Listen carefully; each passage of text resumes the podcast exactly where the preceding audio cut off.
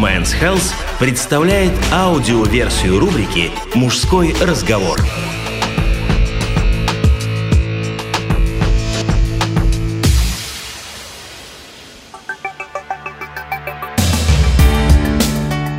Жить сломя ногу. Почему мужчине не стоит рассчитывать на сострадание, если он окажется в числе людей с ограниченными возможностями? И от чего женщину в таком же положении начинают любить еще пуще? Текст Алексея Зимина и Александры Петровой. Алексей Зимин. Я тысячу раз бился разными частями тела, разные части интерьера в своем доме. Как-то даже прищемил дверью нос и опрокинул на себя секретер. Но одним субботним утром, под гипсокартонный гимн программы «Квартирный вопрос», я врезался в ножку кровати и сломал ногу себе. Точнее, не ногу, а мизинец, который с треском раскололся на две части. Распух и посинел от стыда. Ладно бы я его расшиб в драке, в игре или во время спасения человечества. Нет же. Просто не разминулся с койкой. Александра Петрова. В тот переломный вечер я надела в кафе свое самое короткое платье и самые длинные шпильки.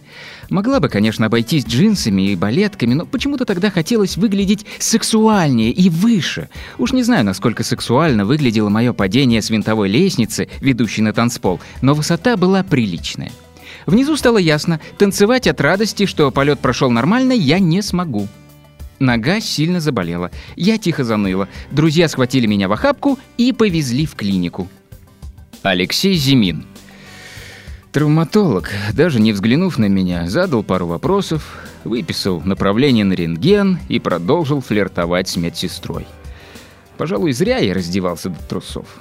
Отстояв на одной ноге очередь на рентген, диваны были заняты, через 40 минут я вернулся с фотосессии с вопросом «Кто последний?» в толпу ожидавших приема все того же врача.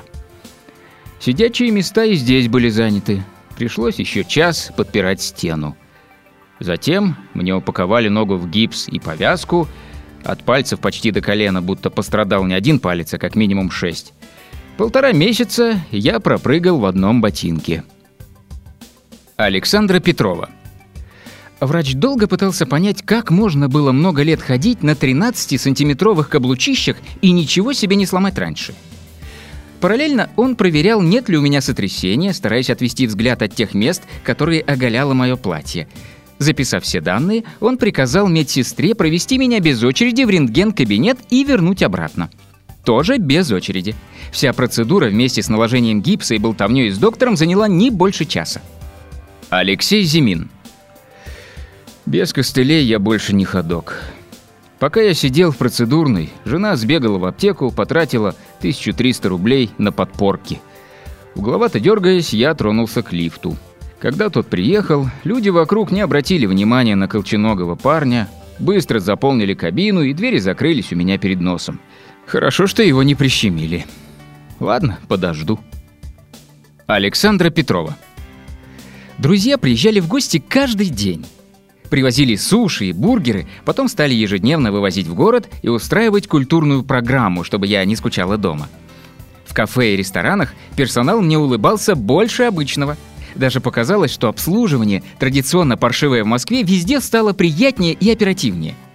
Для меня перестали существовать очереди, и слова «нет». Алексей Зимин. Я освоил уже три вида подъема по лестнице на костылях – за лифтами не поспеваю. Качаю разные группы мышц. Обзвонил знакомых, рассказал о своей травме. Они посмеялись, обещали заехать в гости. Никто так и не заехал. Начал замечать, что жена бесится от моих постоянных просьб. Хотя не требовал ничего особенного, подумаешь, принести менее колючий плед, зарядку для ноутбука и журнал. Нет, не этот. Да нет же, другой. И чай с лимоном. А, и кошку. Александра Петрова. Я чувствовала, что иногда перегибаю палку, становлюсь чересчур капризной. Слишком уж меня разбаловали вниманием. Друзья, родители, продавщицы, медсестры, охранники и простые прохожие были готовы помочь мне, даже если их участие не требовалось. Со всеми я была на короткой ноге. Алексей Зимин.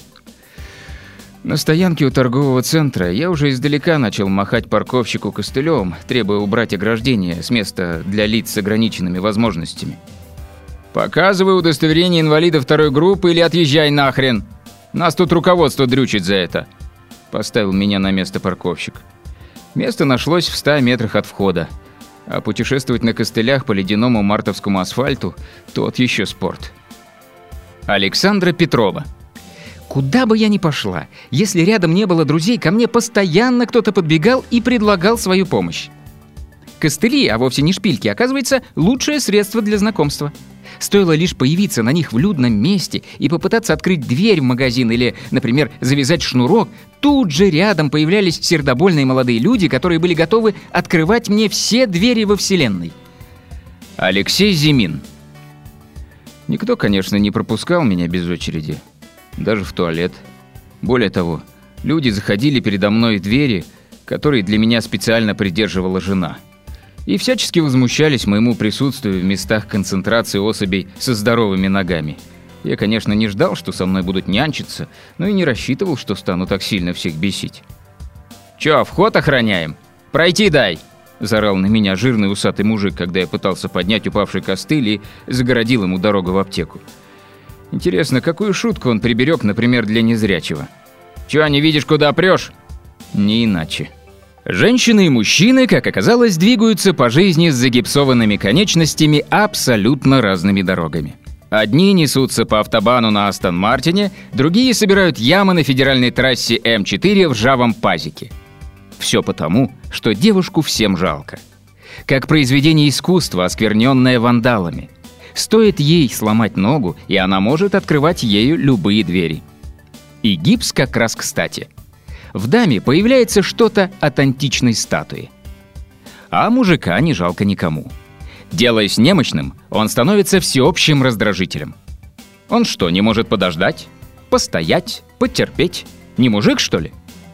Людям и без него есть кого жалеть. Голодных детишек в Африке, хромых собачонок на улице, тонущего Ди Каприо в океане, себя в принципе, ну и девушку в гипсе.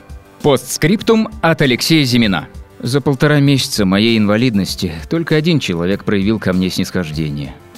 Мужчина, за которым я стоял в очереди в туалет на заправке, предложил мне пройти перед ним.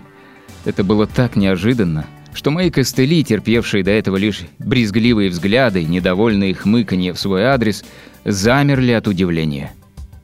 Так мы с ними и остались стоять. Я не стал лезть вперед. Подумаешь, палец сломал. Потерплю. Что, не мужик, что ли? Сделано на podster.ru